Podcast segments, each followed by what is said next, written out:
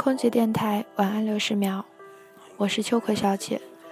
很多时候太过执着不是一件好事，而我又是一个那么固执的人。其实我都很厌烦老是说些感情上的事情，因为心情会变得很荡。看门大师说心情差才有感觉录晚安六十秒，可是我每次说完晚安，从来没能很快睡着过。有多少人也是说了晚安，还是翻来覆去的不能入睡呢？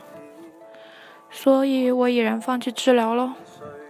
这大概能说明出我不能很好的控制自己吧，以至于执着到非要撞个头破血流才罢休。不过至少我能对得起自己的内心，不是吗？分享《混乱时期的爱情》里面的一句话：诚实的生活方式其实是按照自己身体的意愿行事。饿的时候才吃饭，爱的时候不必撒谎。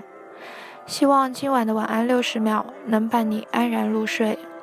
我是秋葵小姐，我在深圳，祝您晚安。